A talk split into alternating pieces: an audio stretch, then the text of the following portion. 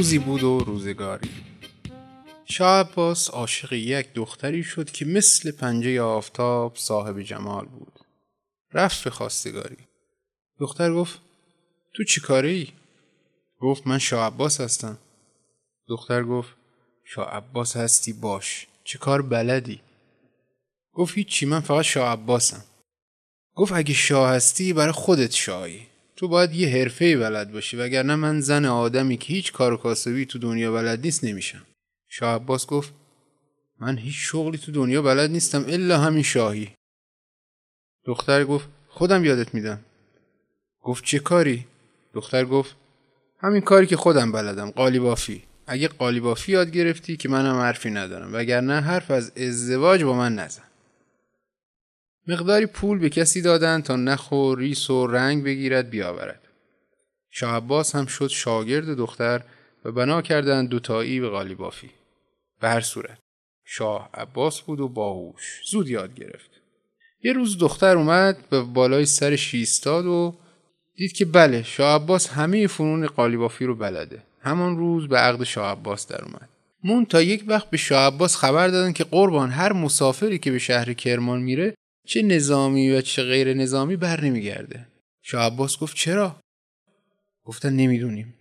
شاه عباس عادتی داشت که همیشه با لباس درویشی می‌رفت بین مردم و به همه جای مملکت سرکشی می‌کرد. حتی یک بار هم میآید به منطقه ما در روستای گرم سالار رضا که حکایتش از این قرار است.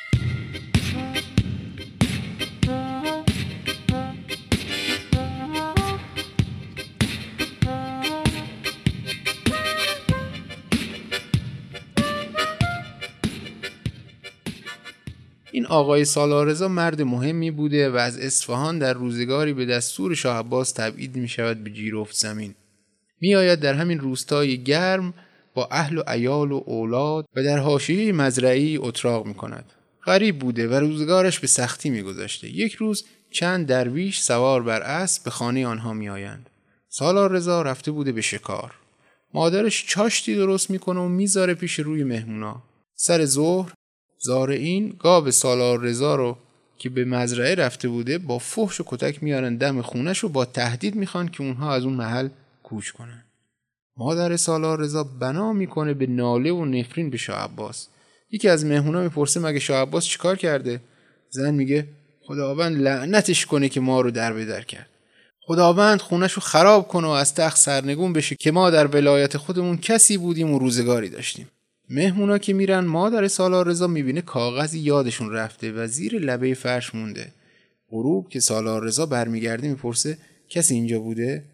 مادرش میگه چند درویش از سوار اومدن نهار خوردن کاغذی هم یادشون رفت. سالار رضا کاغذ که باز می‌کنه می‌بینه تمام ششدانگ این روستا رو که از املاک خالصه بوده شاه عباس مهر کرده گذاشته برای او رفته. بماند.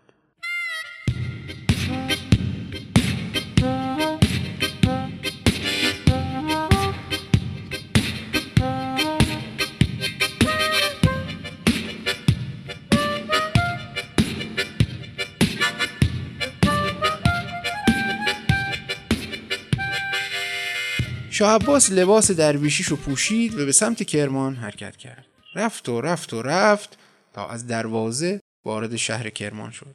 در شهر دوری زد و به در کافه رسید که عطر غذای خوشمزه توان حرکت از اون گرفت. گفت همینجا یه غذایی می‌خوریم و بعد یه کاروانسرا پیدا می‌کنیم. وارد کافه شد. صاحبان کافه به راهش اومدن که بفرما خیلی خوش اومدی. جوونا رو میبردن به یه قسمت پیرا رو به یه قسمت دیگه. جوونا رو که به داخل می بردن دیگه بر نمیگردوندن. پیرمردا را هم می بردن به یک سالن دیگه برای غذاخوری.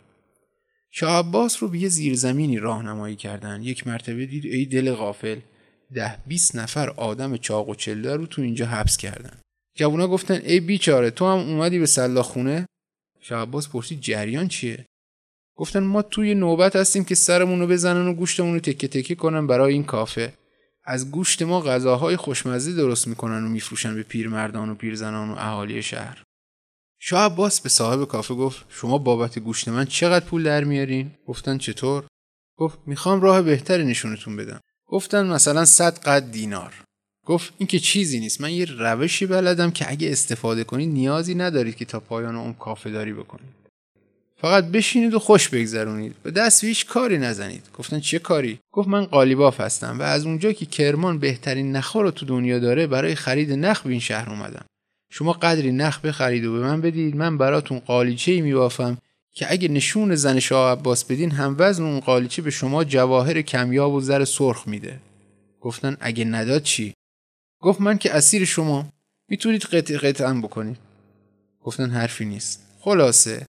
در گوشه همان محبس دار قالی برپا کردند و مقداری هم نخ و ابزارالات قالی بافی آوردند و شاه عباس مشغول به کار شد. چند روزی که گذشت شاه عباس قالیچه کوچک و زیبایی باف با نقش و نگارهای آنچنانی و به صاحب کافه گفت آقا تو که حرف مرا باور نمی کنی. اینو بردار و ببر. اگه به قیمتی که گفتم بها کردی بیا تا من برات قالی بزرگی ببافم که از مال دنیا بی نیاز شی.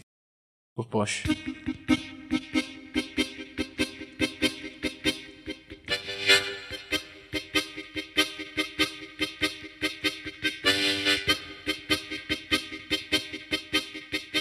قالیچه رو برداشت و راهی دربار شد.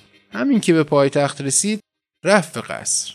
دربان خبر برد به زن پادشاه که قالی فروشی اومده و اصرار می‌کنه که می‌خوام ملکه رو ببینن. گفت فوری بگین بیان. صاحب کافه قالیچه رو برد و نشون زن پادشاه داد. زن پادشاه گفت این قالیچه رو چند میفروشی؟ گفت هم وزن زر سرخ.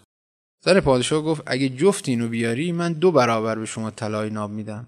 اگه یه جفت دیگه هم بیاری همینطور. دستور داد دو برابر قالیچه طلا بس کردند و دادند به صاحب کافه و کسی را هم پنهانی به دنبال او روانه کردند. حکمی هم به آن جاسوس دادند که ببرد برای حاکم کرمان که ببیند این مرد کیه. کجا زندگی می‌کنه قاصد همین که جای کافه را پیدا کرد رفت پیش حاکم و حکم و نشون داد. حاکم فوری از تخت پایین پرید و به سربازش دستور داد تا کافه رو بررسی کنند. وقتی که داخل شدن دیدن ای دل غافل! چندین جوون رو به بند کردن تا برای سلاخی نوبتشون بشه. همه را آزاد کردند و شاه عباس دستور داد همه کافچی ها رو به قاطران چموش ببندند و در سنگلاخ رها کنند تا تکه تکه شوند. شاه عباس به قصر آمد به با آن زن زیبا و باهوش هزار آفرین گفت به پاداش های بسیار داد و زندگی شاد و راحتی را آغاز کردند. به هر حال سختم برشتم یک کنجی نشتم خوردم نون ماستی بستم دروغ چپ و راست.